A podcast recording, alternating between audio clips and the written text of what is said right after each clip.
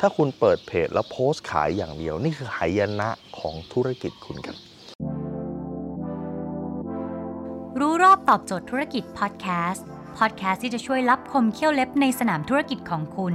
โดยโคชแบงค์สุภกิจคุณชาติวิจิต เจ้าของหนังสือขายดีอันดับหนึ่งรู้แค่นี้ขายดีทุกอย่าง ถ้าวันนี้คุณคิดว่าใช้โซเชียลมีเดีย เปิดเพจมาปั๊บแล้วโพสต์ขายโพสต์ขายโพสต์ขายโพสต์ขายอย่างเดียวเนี่ยถึงเวลาหายนะของธุรกิจคุณแล้วครับเพราะอะไรครับเพราะโซเชียลมีเดียมันไม่ได้ใช้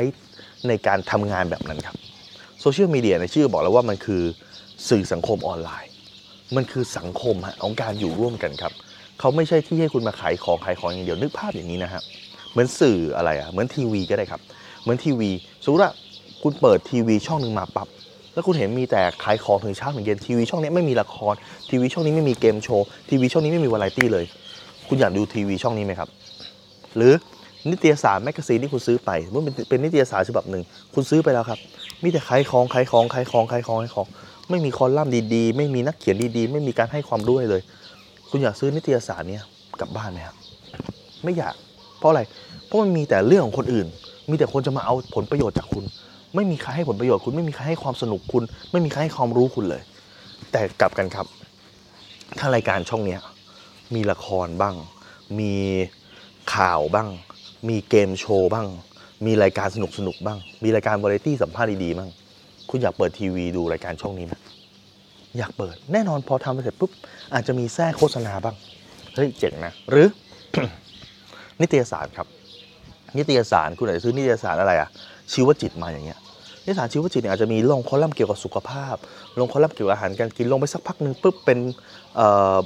โฆษณาผลิตภัณฑ์เกี่ยวกับอาหารเสริมเพื่อสุขภาพเฮ้ยคุณก็ยังพอดูได้นะเห็นไหมนะการที่คุณทำเพจคุณให้นึกเหมือนเหมือนกับว่าคุณทำแมกกาซีนหรือทำนิตยสารครับ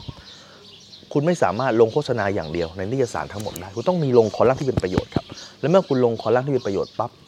หนึ่งมันจะดึงกลุ่มคนลูกค้าที่ใช่เข้ามานิตยสารชีวจิต คือการลงคอลัมน์เพื่อสุขภาพ คนที่สนใจสุขภาพจะติดตามนิตยสารนี้ดังนั้นคุณได้กลุ่มลูกค้าที่ใช่ ข้อที่ 2 มันคือการเพิ่มความ trust หรือเพิ่มความน่าเชื่อถือในสินค้าคุณครับ ถ้าคุณบอกว่า คุณคือผู้เชี่ยวชาญเรื่องของสุขภาพ แน่นอนฮะ คุณลงคอนเทนต์เกี่ยวกับเรื่องสุขภาพ คุณให้ความรู้เรื่องสุขภาพ คุณให้เคล็ดลับดีเพื่อสุขภาพ คุณให้วิธีการกินดีเพื่อสุขภาพ และเมื่อคุณขายอาหารสุขภาพ มันก็จะสอดรับกันถูกไหมฮะ มันก็จะสอดรับกันว่า สิ่งที่คุณให้เขามันคือโชว์ความเชี่ยวชาญคุณ และคุณขายของเพื่อตอบรับความเชี่ยวชาญของคุณ เป็นไปในทางเดียวกัน ลูกค้าก็จะเชื่อ แล้วก็จะซื้อมากยิ่งขึ้นครับ ดังนั้นการที่คุณสามารถจะลงคอนเทนต์แบบนี้มันได้ประโยชน์ทั้งสองทาง คือดึงกลุ่มลูกค้าที่ใช่ และเพิ่มความ trust ทำให้กลุ่มลูกค้าตัดสินใจง่ายครับดังนั้นถ้าวันนี้คุณเปิดเพจจำไว้เลยครับ สูตรของเราคือ 9ต่อ1ครับ 9ต่อ1คืออะไรคือ9คอนเทนต์ที่ลงสาระความรู้เพื่อดึงกลุ่มคนนั้นเข้ามาครับ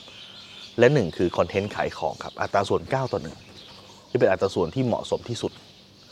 ลองเอาไปใช้ดูครับ ถ้าคุณสนใจสาระความรู้แบบนี้คุณสามารถติดตามได้ที่เพจรู้รอบตอบโจทย์ธุรกิจ ทุกวันเวลา7โมงครึ่งจะมีคลิปความรู้แบบนี้ครับส่งตรงถึงคุณทุกวันถ้าคุณไม่อยากพลาดคุณสามารถติดตามที่เพจแอสไซแบงก์สุภกิจได้ครับทุกครั้งที่มีคลิปใหม่เราจะส่งคลิปตรงไปที่มือถือคุณโดยทันทีครับ